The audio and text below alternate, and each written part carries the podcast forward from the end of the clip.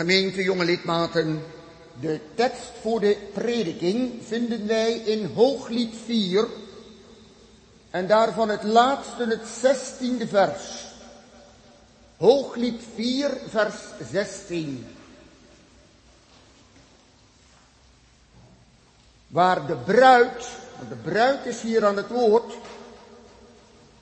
waar de bruid zegt tot de bruidegom, ontwaak noordenwind en kom gij zuidenwind doorwaai mijn hof, dat zijn specerijen uitvloeien. O, dat mijn liefste tot zijn hof kwamen en ate zijn edele vruchten. Ja, bruid en bruidegom die horen bij elkaar. Dat kun je aan die woorden wel zien. Salomo en Sulamit eveneens. Hè. Salomo, vrede, zijn vrede eigenlijk. Sulamit, zij die vrede ontvangt.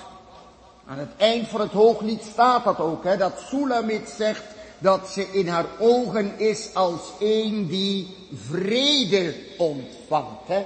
Salomo vrede, zij die vrede ontvangt. Dat is een span van twee.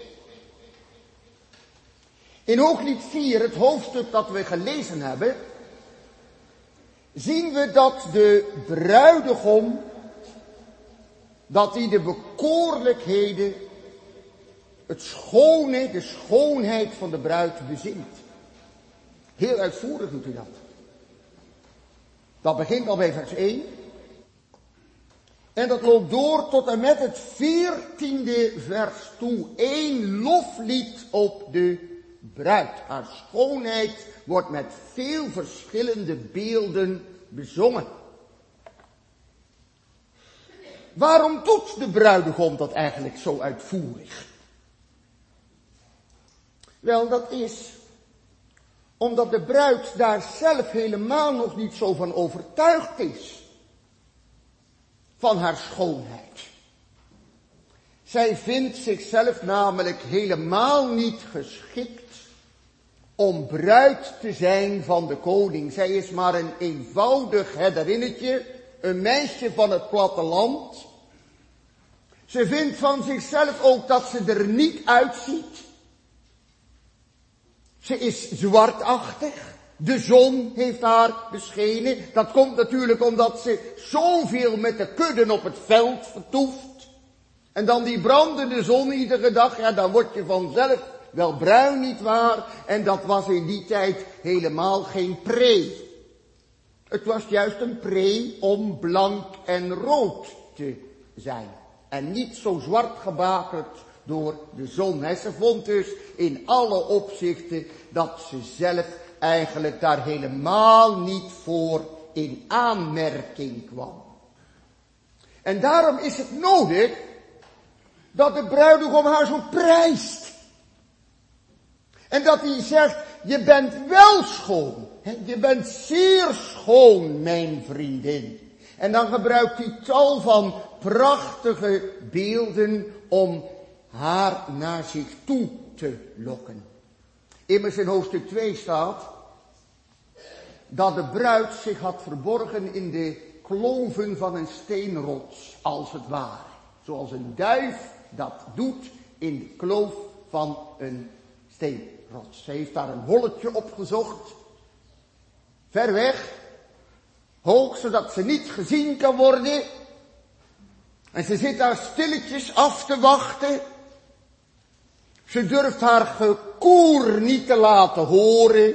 Ze laat haar stem niet horen. Ze laat haar gedaante niet zien, want ze is bang om te voorschijn te komen. Dat is allemaal dat, ja, jezelf niet geschikt en niet bekwaam vinden, niet waar?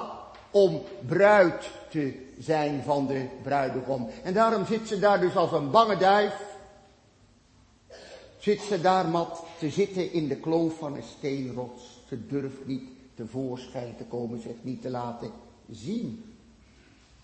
En ja, daar denkt dus de bruidegom heel anders over. Die staat daar beneden aan die berg te roepen. Laat mij uw stem toch horen, o mijn duiven, mijn liefste. Laat toch uw stem mij horen, want uw stem is mij zoet. En uw gedaante is voor mij lieflijk. Hij wenst juist wel dat zij tevoorschijn zal komen. Want haar ogen zijn duivenogen, oprechte ogen. Heb je wel eens een duif in de ogen gekeken? Dan zie je oprechte ogen. Als een duifje aankijkt, dat is iets bijzonders.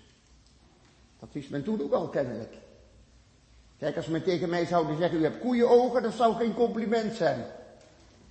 Want een koe die kijkt lodderig. Maar een duif niet. Een duif die kijkt pinter. Die kijkt ook lieflijk. Het is duidelijk geen roofvogel. Een duif is dan ook een reine vogel in de schrift. Hè? Van de weinige vogels die rein zijn, is de duif er één. En u weet ook allemaal wel dat de heilige geest zelfs met een duif wordt vergeleken. Toen de Heer Jezus gedoopt werd in de Jordaan, toen kwam de geest in de gedaante van zo'n oprechte duif, van zo'n reine duif op de Heer Jezus. Dus die vergelijking met uw ogen zijn duivenogen, dat is een compliment. Koeienogen zou geen compliment zijn, maar duivenogen, dat is een compliment. Dat zijn pintere ogen, dat zijn oprechte ogen. En zo prijst hij haar vlechten, haar tanden enzovoort, enzovoort. Geheel zijt gij schoon, mijn vriendin, en er is helemaal geen enkel gebrek aan u. Ze mag dan er zwartachtig uitzien, doch in zijn ogen is zij liefelijk. Hij verlangt naar haar.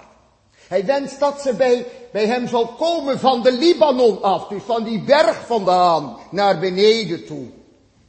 En dat hij tot haar zou mogen komen, dat wenst hij ook. Hij wil graag komen tot die wierookheuvel, want zo noemt hij haar, een wierookheuvel. En gaat het dan enkel over Salomo en over Sulamit, de bruid en de bruidegom van toen? Nee, beste gemeente, beste beleideniskatechizanten, nee, daar gaat het niet alleen maar over, over Salomo en Sulamit, achter die twee zien wij de gestalte oprijzen van God met zijn volk. Zo is het hooglied alle eeuwen door uitgelegd. Al door het Joodse volk al. Die betrokken dat op het volk Israël met de Heere zijn God. Hè? Bruid met bruiden. God. En ja, de christelijke kerk is in dat voetspoor verder gegaan. Hè? Alle eeuwen door, ook in de christelijke kerk, is in het hooglied meer gelezen dan alleen maar een liefdeslied tussen een jongen en een meisje, tussen een man en een vrouw. Maar dat is beeld van hoe de Heere omgaat met zijn volk, hoe Christus omgaat met de zijnen die hij heeft uitverkoren zijn bruid. Christus is ook een bruidegom. Om haar als bruid te werven, kwam hij ten hemel af. Kijk maar eens in het Nieuwe Testament. Hoe vaak wordt de Heer Jezus daar niet de bruidegom genoemd? Johannes de Doper bijvoorbeeld, die de bruid heeft, is de bruidegom, zegt Johannes de Doper. Tot in de openbaring van Johannes toe. Ik zal lang niet alle plaatsen noemen waar dit het geval is, maar alleen maar de geest en de bruid zeggen kom. En die het gehoord heeft zeggen kom. En die dorst heeft komen en nemen van het water des levens om niet. De geest en de bruid zeggen kom de bruid, dat is de kerk. De bruidskerk van Christus. En iedereen die tot die bruidskerk behoort, weet iets van wat die bruid uit het hooglied wist. Wat dan? Wel dit. Het kan eigenlijk helemaal niet. Ik bij hem behoren. Ik bij zijn gemeente zijn. dat hij mijn man is. En ik zijn vrouw. Dat hij mijn bruidegom is en ik zijn bruid. Dat kan eigenlijk helemaal niet. Net zoals die Sulamitische vond dat dat helemaal niet kon. Daar was ze lang niet geschikt en bekwaam voor. Zo zal ieder kind van God, ieder die de Heer Jezus Christus kent, dat ook van zichzelf zeggen. Wat ik. Ik schaam me. Ik zou me veel liever verbergen in een kloof. Zoals die duif uit Hooglied 2 dat doet. En mijn stem maar niet laten horen, maar geen ja-woord geven in het midden van de gemeente. Nee, en mijn gedaante maar niet laten zien. Laat mij maar zitten waar ik zit. En laat mij maar, maar niet verroeren. Laat mij maar stilletjes mogen blijven op mijn plekje. Want wie, wie, wie ben toch ik? Ik ben daar niet toe bekwaam. Ik ben daar niet toe geschikt. Ja, zo spreekt iedereen die de Heer Jezus Christus kent, als hij naar zichzelf kijkt, bij het beleidenis doen, maar ook nog lange tijd daarna, dat zal ook altijd wel zo blijven in ons leven. Als u het aan mij vraagt, dominee, bent u dan bekwaam en bent u dan geschikt om tot zijn bruidsgemeente te behoren? Dan moet ik zeggen, nou bekwaam en geschikt, absoluut is dat niet het geval. Dat is pure goedheid. Dat hij daar gaat staan en gaat roepen en dat hij zegt, ik zie geen gebrek aan u. Dat hij je zo in alles prijst en ja, je kwaliteiten toekent die je van jezelf helemaal niet hebt. Ja, dat is en blijft zo'n wonder, wonder van genade dat hij naar je vraagt en met je van doen wil hebben. Zo noemt hij tegen het einde van het hoofdstuk, noemt hij zijn bruid een verzegelde fontein, een besloten hof, een besloten wel. En waarom dan dat besloten en verzegeld? Wel, daar wil hij mee zeggen, ik heb er vertrouwen in dat jij voor mij alleen bent. Daar heb ik vertrouwen in, o bruid. Je bent niet alleen schoon en lieflijk, maar ik heb er vertrouwen in dat je ook niet bij me vandaan zult gaan. Dat je je niet zomaar met anderen zult afgeven. Je bent een besloten hof, waar niemand anders bij mag komen dan ik alleen. Je bent een besloten fontein. Je bent een verzegelde wel, hè? Een, een wel, een put die dus verzegeld is, waar dus niemand zomaar water, niemand anders zomaar water uit kan putten. Je moet dus het slot eraf kunnen halen, wil je water uit die put kunnen putten. Hè? Nou, zo, zo ziet hij dus zijn bruid als een besloten wel. Aan het eind van het hooglied, in hooglied 8, daar staat dat de bruid een muur is en geen deur. En wat betekent dat, hè? Dat, die een muur, dat ze een muur is en geen deur? Nou, dat betekent dus dat, dat er niemand zomaar door haar heen mag dringen. Ze is voor de bruidegom alleen. En anderen lopen daar op stuk. Die hebben daar geen toegang toe. En ze is geen deur, bij haar kan niet zomaar iedereen binnenlopen. Nee, zeker niet, zeker niet. Hè. Ze is voor haar bruidegom alleen. En zo moet het bij ons ook zijn. Hè. Dat we onszelf niet waard achten. Dat één.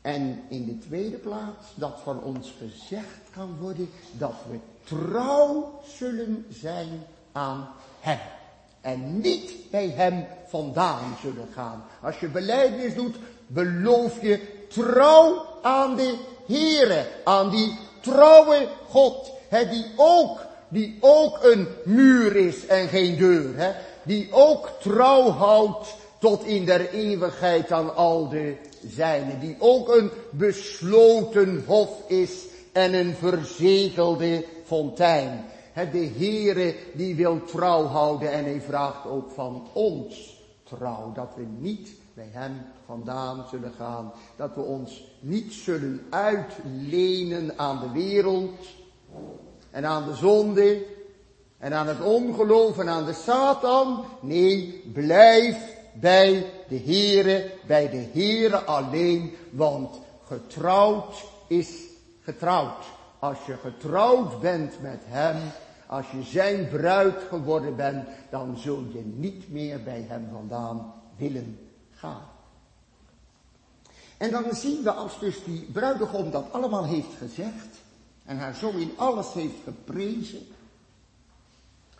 dan zien we dat ze in vers 15 tot een antwoord komt. Vers 15 is namelijk al het antwoord van de bruid. Ze zegt, o fontein der hoven, put van levende wateren die uit Libanon vloeien. Zo noemt ze haar bruidegom. Ze zegt, ben ik dan een besloten hof? Zo heeft hij haar genoemd. U bent het die die hof bevochtigt. U bent het die alle hoven van wateren voorziet en dus ook mijn hof niet overslaat. U bent de fontein van de hoven.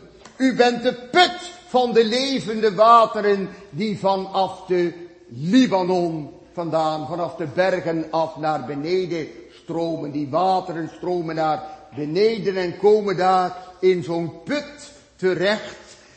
Dat bent u, dat bent u, o bruidegom. En als mijn hof er dan mooi bij staat, als u mij dan een besloten hof kunt noemen, wilt noemen,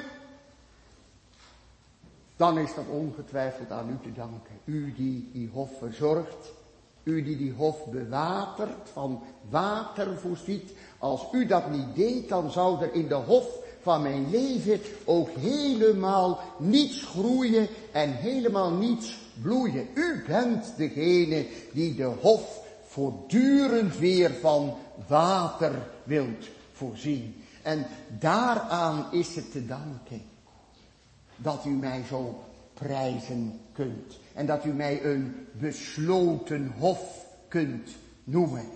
Dat is te danken aan het feit dat u zelf die hof bewaart en die hof verzorgt. En vooral in Israël natuurlijk heel erg belangrijk, veel belangrijker dan bij ons, dat er voldoende water naar die hof toestroomt, zodat alles groeien en bloeien kan.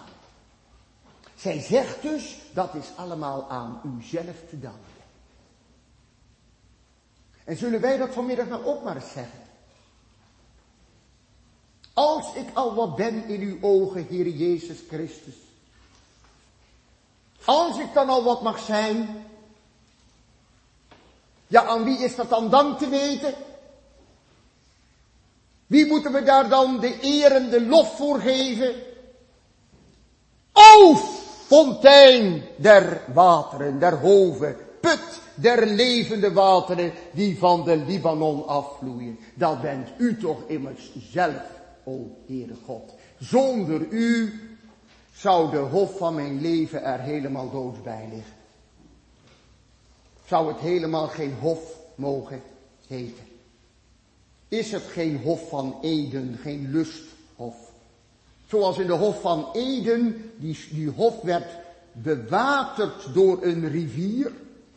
Met vier aftakkingen, Gion, Pison, Hedekel, dat is de Tigris, en de Frat, dat is de Eufraat, dat waren de paradijsrivieren, zo staat er in het boek Genesis, Genesis 2, die de hof bewaterden. Die zorgden ervoor dat het een hof van Eden, een lusthof was.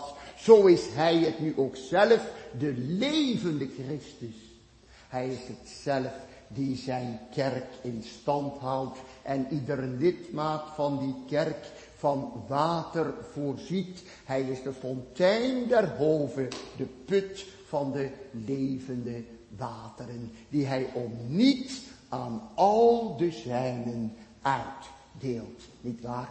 En dus moeten wij ook vanmiddag, jullie ook, die hiervoor in de kerk zitten, als jullie al iets mogen zijn voor de Here, dan laten we het erkennen en beleiden. Dan is dat allemaal gekregen goed. Dan is dat niet uit onszelf voortgekomen. Wij hebben dat zelf niet opgewekt. Nee, hij heeft dat gedaan. Met zijn water dat hij naar ons liet toestromen. Dat heeft die hof tot een lusthof gemaakt. Dat heeft het schone eraan gebracht. Want zonder hem zouden wij inderdaad die schoonheid niet bezitten. Hij alleen is het die zijn hof bevochtigen kan. Ben ik een schone hof, dan heb ik dat aan u te danken. laten we dat maar allemaal erkennen en beleiden. Allen die Christus mogen kennen. Dat zult u ook graag doen, neem ik aan. Want als u dat niet beleidt, dan hebt u niet de rechte zicht erop. Laten wij allen beleiden dat het uw werk door u, door u alleen is en dat om het eeuwig wel behagen. En dan zien we hoe dat verlangen van de bruid ook wordt gewekt. Door de woorden van de bruidegom, die versen 1 tot en met vers 14, is er toch bij die bruid ook het verlangen gewekt dat zij, dat zij inderdaad met haar bruidegom tezamen zal mogen zijn.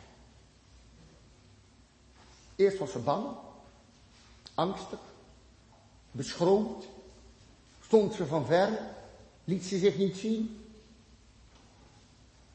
Maar nu haar bruidegom zo gesproken heeft, nu zou ze hem wel bij zich willen hebben. En daarom doet ze een gebed. Een oproep, zou je kunnen zeggen. Ontwaak, noordenwind. Kom, gij zuidenwind, doorwaai mijn hof, zodat zijn specerijen zullen uitvloeien. Zo roept dus de wind wakker. En de wind, die wordt in de Bijbel nogal eens vaak vergeleken met de Heilige Geest. Denk maar aan Pinksteren. Een geweldige, gedreven wind vervulde het gehele huis waar ze zaten. En Jezus blies op zijn discipelen toen hij hen de Heilige Geest liet ontvangen. Hij blies op hen. Hij maakte als het ware wind hè, waarmee zij werden bevangen. En ook in Johannes 3, het gesprek van de Heer Jezus met Nicodemus, maakt de Heer Jezus die vergelijking tussen de geest van God en de wind. De wind waait waarheen hij wil en je hoort zijn geluid, maar je weet niet van waar hij komt en waar hij heen gaat. Zo is een ieder die uit de geest geboren is. Hè? Dus geest en wind worden daar ook met elkaar vergeleken. Zij roept hier de noordenwind wakker. En vervolgens vraagt ze de zuidenwind om binnen in haar hof te komen, om daar zich te laten voelen. De noordenwind, ja dat was ook in Israël de koude wind. We hebben lange tijd van voorjaar noordenwind gehad, hier op Urbi denk ik ook wel. En boven Haringsveld was het in ieder geval, ik kan ook, ook bij ons op windmolens kijken, dat is ook niet zo ver bij ons huis vandaan staan enkele grote windmolens. En je zag dat iedere keer weer die windrichting naar het noorden trok. Er is mij trouwens iemand verteld, maar dat is even terzijde, dat als de wind van noord naar zuid gaat via de westelijke kant, dan is hij zo weer terug. Dan zit hij zo weer in het noorden. Alleen maar als hij via het oosten naar het zuiden gaat, dan is er kans op dat je wat langer warm weer houdt, hè, wat zomerweer krijgt. Maar zolang het via het noorden blijft en via het westen wel eens wat naar het zuiden gaat, dan gaat hij o zo snel ook weer terug. Nou, die noordenwind is meeste niet de meest aangename wind. Maar ze is wel nodig ook. Natuurlijk, want het kan niet altijd warm zijn. Het moet in de natuur ook wel eens koud wezen. En dat was in Israël niet anders. In Israël kon het erg heet zijn, kan het nog steeds erg heet zijn. Het is een ander klimaat dan bij ons natuurlijk, en daar is de Bijbel geschreven. Als daar de noordenwind waait, als vaak in de winter, in het vroege voorjaar zo, dat zuivert de lucht. Dat brengt veel dauw aan van het noorden, ook wel eens regen. Dat is een frisse wind. En daardoor wordt de hof, die wordt doorwaaid en, en, en schoon, schoongeblazen als het ware. Het blad, dat waait er door weg. Hè. De wind wordt, door de wind wordt als het ware die hof opgeschoond en verfrist in de winter en in de vroege voorjaarstijd. En die zuidenwind, dat is de wind die meer de warmte aanbrengt. Nog niet echt de hitte, want daarvoor moet je oostenwind hebben in Israël. De oostenwind is gewoonlijk in de Bijbel de verzengende wind. De zuidenwind, dat is het zoele zuid. Het barre noord en het zoede zuid schiep God tezamen, zegt Psalm 89. barre noord en ook het zoele zuid schiep hij tezamen. En als de wind uit het zuiden waait, ja, dan komt er vaak aangename warmte. Die het gewas, de hof, doet groeien. En bloeien. Beide zijn ze nodig. Ook in ons leven. Het is nodig dat God ons bij tijden wat noordenwind toestuurt, al vinden we dat niet zo prettig. Maar dat verkillende, dat koudmakende, dat heeft ook zo zijn nut. Dat is toch ook nodig voor de goede gang van zaken. Als er wel eens dingen in ons leven gebeuren, die wij meer onder de noordenwind dan onder de zuidenwind zouden willen scharen, dan kunnen we niet zeggen van, ach, komt dat maar niet, hè. Laat, laat dat maar overgaan. Nee, als het nodig is dat dat komt, dan is het goed. En dan kan het ook zijn goede werking aan ons doen. Als de geest van God ons bijvoorbeeld van zonde overtuigt en ons weer eens laat zien wie we zijn en waar onze tekorten liggen en hoe gebrekkig we nog zijn, dan is dat iets van de noordenwind, zullen we maar zeggen. Maar we kunnen niet zeggen dat het nutteloos is dat de Heilige Geest dat doet. Dat kan juist heel goed voor het geestelijk leven zijn. Ook heel verfrissend voor het geestelijk leven. dat, er weer, dat er weer leven in komt. dat het weer een beetje het bedje wat wordt opgeschud, zullen we maar zo zeggen. Want als het bedje nooit eens wordt opgeschud, dan wordt alles dof. en alles een beetje loom. Nee, het is nodig in ons leven, ook in het geestelijke leven, dat de Heere God er is krachtig met zijn noordenwind inblaast. En als de zuidenwind komt, het liefelijke evangelie zullen we maar zeggen, dat de zoele regens aanbrengt uit het zuiden vandaan, die het gewas doen groeien, ja, dan maakt dat de hof natuurlijk als van ouds. Dan maakt dat de hof weer levend. Hè? En, en dan worden ook de bloemen gezien en de specerijen geroken in de hof. Dan is het lente geworden, voorjaar en zomer. Beide winden zijn nodig en daarom bidt de bruid ook om, om de noordenwind. Hij zegt, word wakker, word wakker noordenwind. Kom alsjeblieft ook bij mij in de hof eens even blazen, want dat is wel nodig op zijn tijd. En kom, kom binnen, kom binnen zuidenwind, u bent hartelijk welkom in mijn hof. Om het gelaat van de tuin weer te doen vernieuwen. Om het weer voorjaar en lente te maken. Om alles weer groen te maken en fris. Hè? Gij zuidenwind, kom binnen in de hof. En waar is dat dan voor nodig, die wind? Hè? natuurlijk om, om die hof te onderhouden. En om alles te doen groeien en bloeien, dat zagen we al. Maar ze noemt iets, iets aparts. Iets aparts. Ze zegt, opdat haar specerijen zullen uitvloeien. Dat is dus de bedoeling. dat de specerijen van de hof, dat die overal te ruiken zullen zijn, ook in de omtrek. Niet alleen in de hof zelf, maar ook in de omtrek. Dat de wind dus de geur van de specerijen zal meenemen buiten de hof. En, en natuurlijk, hè, wat, is haar, wat is haar wens? Dat de bruidegom ze zal ruiken. En dat hij erop af zal komen. Dat heeft dus de bruidegom met zijn complimenten, met zijn liefelijke woorden die hij tegen de bruid gesproken heeft.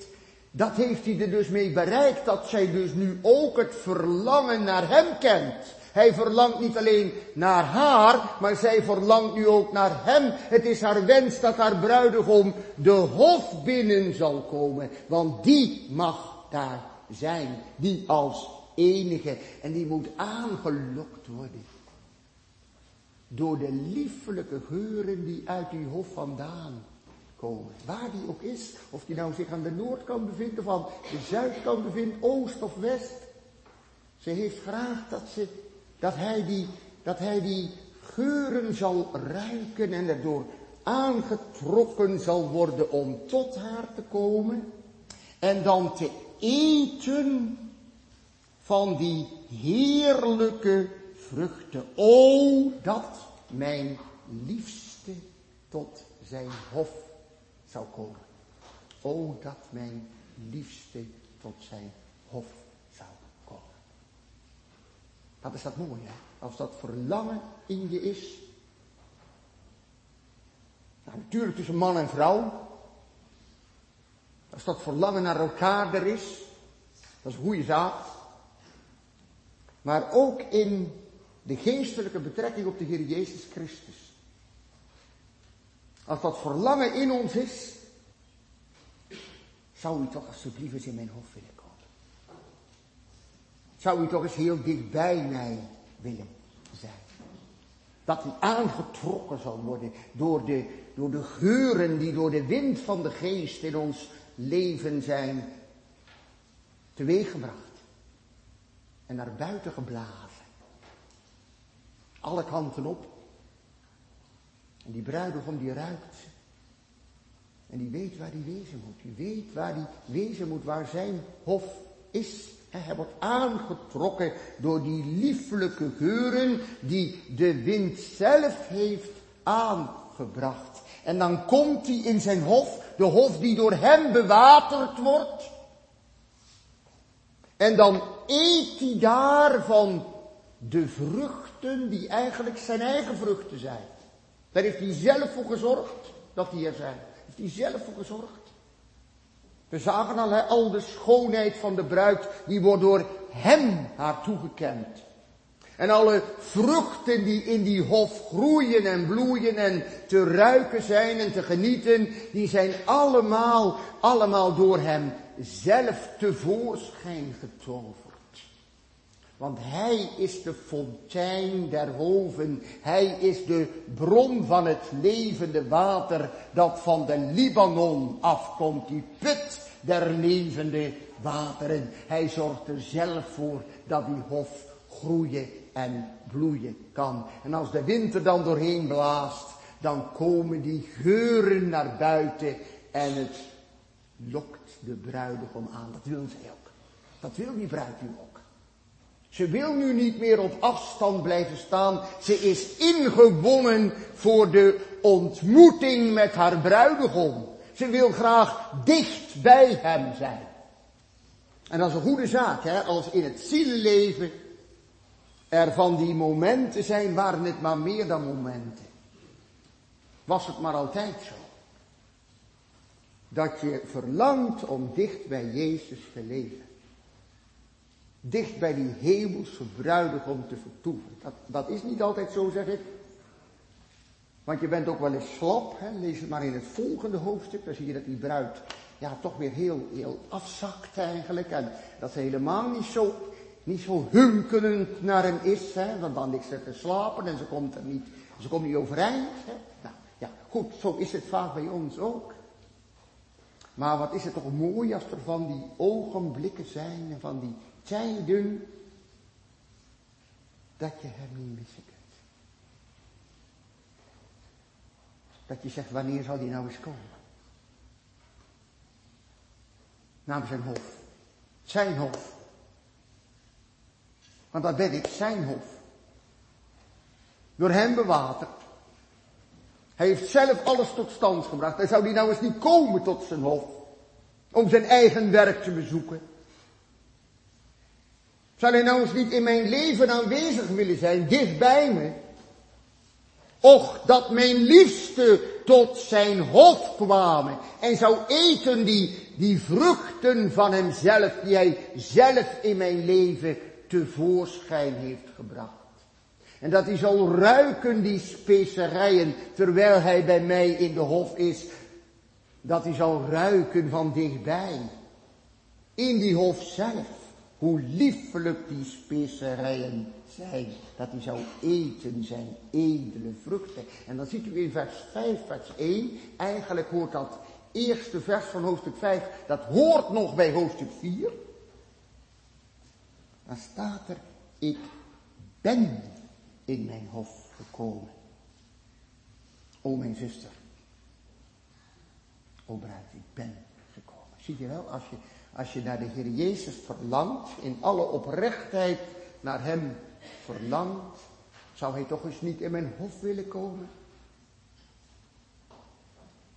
Zou Hij die dat allemaal gedaan heeft en gesproken heeft tot mij, zal Hij mij zijn gemeenschap met mij niet willen laten gevoelen. En zijn genade in mijn hart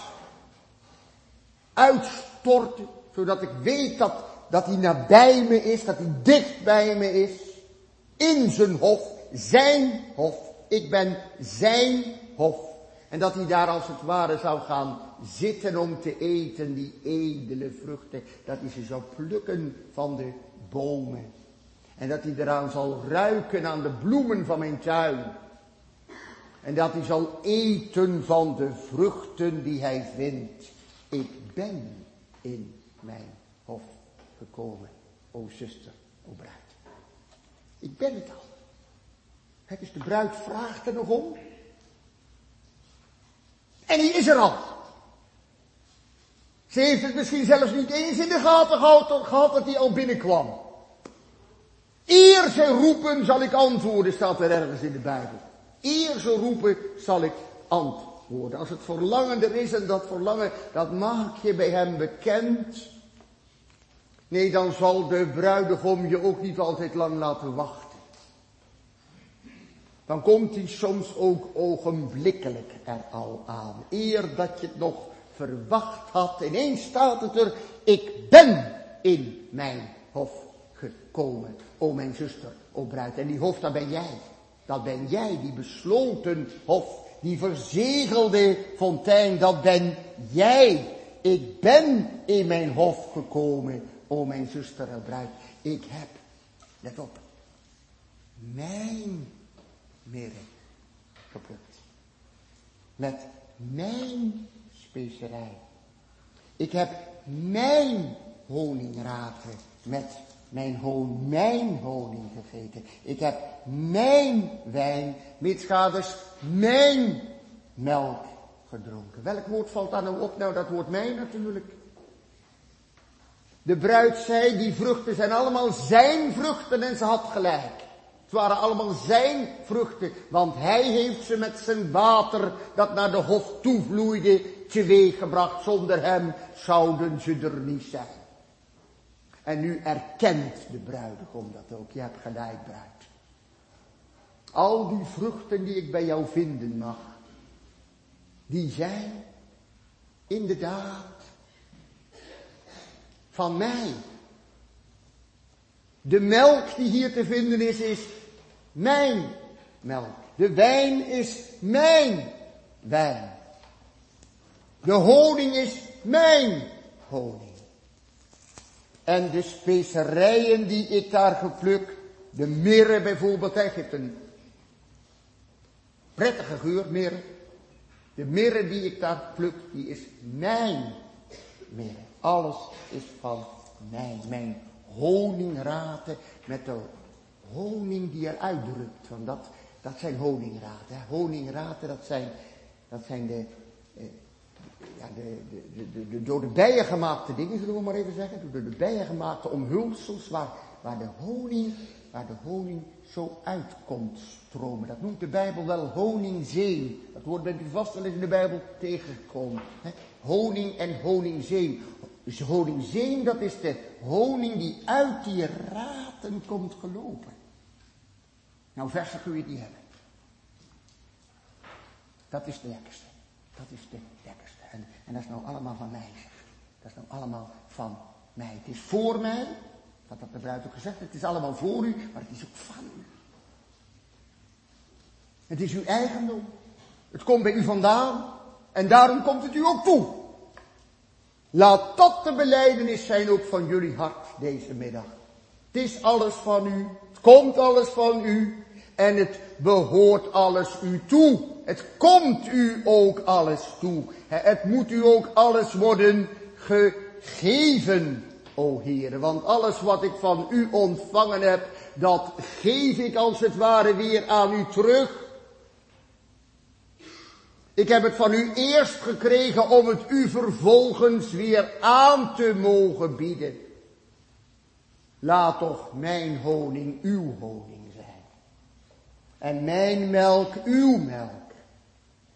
En laat toch mijn specerijen uw specerijen zijn. Mijn mirre uw mirre. Wij geven het u als uit uw hand, staat er in het Oude Testament. Wij geven het u als uit uw hand. U hebt het eerst aan mij gegeven en wij geven het u weer terug. Want het is alles van u en door u en tot. En dan, ja, dan roept de bruidegom, want die is in het eerste vers van hoofdstuk 5 aan het woord, die antwoordt aan de bruid. Die bruidegom die zegt dan, eet vrienden, drinkt en wordt dronken, o liefde. Niet dronken van wijn natuurlijk, hè, maar dronken van liefde. Een volle beek van wellust maakt hier elk van liefde dronken. Zullen we zo dadelijk zingen uit Psalm 36. Nou, daar gaat het hier over. Een volle beek van wellust maakt hier elk van liefde dronken. Hè? De bruidegom, hij roept, hij roept eigenlijk iedereen, al zijn vrienden, in de hemel en op de aarde. Die roept hij op. Om daar vreugde over te bedrijven. Je weet dat de engelen in de hemel verblijd zijn, vrolijk zijn over iedere zondaar die zich bekeert. En over iedere vrucht die door Gods genade in ons leven wordt gewerkt. Daar zijn de engelen Gods in de hemel verblijd. Over God zelf verblijdt zich, Christus verblijdt zich daarover. En al zijn vrienden in de hemel en op de aarde, die zijn daarover verblijd. Zo ook wij, als we zien dat er bij deze of gene iets van geestelijk leven ontstaat. Door de werking van de Heilige Geest.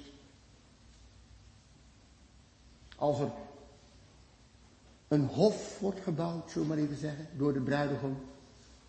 Een hof. Die hij bewatert. En je ziet dat daar vruchten in komen. Gods werk. Als je Gods werk daarin ziet. Dan ben je ook als dominee verblijd. En dan ben je als kerkenraad verblijd. En dan hoop je, dan hoop je daar het goede van, waar. Dan hoop je dat dat ook voortgang, goede voortgang mag hebben, ook in de toekomst. En dat ze in die wegen zullen voortgaan. En jullie geven nu te kennen in die wegen te willen wandelen nu. Dat het dan ook voortgang zal mogen hebben. Dat het nog meer vruchten zal mogen dragen. Dat hoop je dan van harte. Dan ben je graag een vriend van de bruidegom. Zoals Johannes de Doper ook een vriend van de bruidegom was. En toen Jezus predikte en bij de Jordaan mensen doopte, en ze kwamen tegen Johannes zeggen van, ziet u nou dat hij, dat hij er eigenlijk meer heeft dan u aanhangers? Toen zei Johannes, dat vind ik helemaal niet erg. Hij moet wassen, ik moet minder worden. Ik moet minder worden. Hij was er blij Hij was er blij om dat er zoveel mensen naar Jezus toe kwamen. Daar was hij blij om. Hè? Want de vriend van de bruidegom is blij als de bruidegom zijn bruid vindt. Die is blij als hij haar ontmoet. Hij verheugt zich met blijdschap op de stem van de bruidegom. De vriend van de bruidegom is niet belangrijk. De bruidegom, daar gaat het om. Daar moet hij voor zorgen. Dat die een goede bruiloftsdag geniet. En daarom is hij altijd met de bruidegom verheugd over de bruid. Met de bruidegom is hij verheugd. Hij is niet jaloers op de bruidegom. Nee, hij gunt de bruidegom de bruid. En zo wordt het hier ook gezegd over de vrienden, hè, de vrienden van de bruidegom. Hij zegt, wees met me vrolijk, wees met me vrolijk. Drinkt en wordt dronken, o liefste. Eet, drinkt en wordt dronken. Van liefde dronken. En van blijdschap dronken. Vanwege de bruidegom en de bruid. En laat het nou ook zo bij jullie maar wezen. Jonge lidmaten, die zo dadelijk het jaarwoord zullen geven. Dat jullie besef hebben van wat hier in deze tekst nog stond. Dat je begrijpt, ja net zoals die bruid, wij zijn het niet waard. Wij zijn het niet waard. En alles, als ik al wat ben, dan ja, dan ben ik dat allemaal alleen maar door de toevloeiing van de wateren van zijn put, van zijn fontein. En alles wat er dan in mijn leven tevoorschijn komt, verwerkt door de Heer zelf, dat is van Hem. En dat blijft van Hem. Het is alles uit Hem. Het is alles door Hem. En het is ook alles tot en hem zij de lof, hem zij de dank, tot in alle eeuwigheid. Dat je zomaar beleidenis mag doen van het geloof. Dat de bruidegom naar jullie hof zal willen komen. Dat dat jullie verlangen steeds is, hè, steeds mag zijn. Dat die bruidegom maar bij je zal willen zijn. Want waar Christus is, als hij aanwezig is, daar is het goed. Daar is de vreugde. Daar wordt de blijdschap ondervonden. Daar wordt de genade geproefd. Daar wordt de liefde van God geroken. En die gaat ieder kruid van het veld, iedere specerij te boven. En de smaak van die liefde overtreft de smaak van elke vrucht. Eet, vrienden, drinkt en wordt dronken. Dronken van liefde en dronken van blijdschap. O mijn liefste. Dat zegt de bruidegom dat hij, dat, dat hij wil dat allen met hem verblijd zullen zijn. Over zijn werk en over zijn bruid. Amen.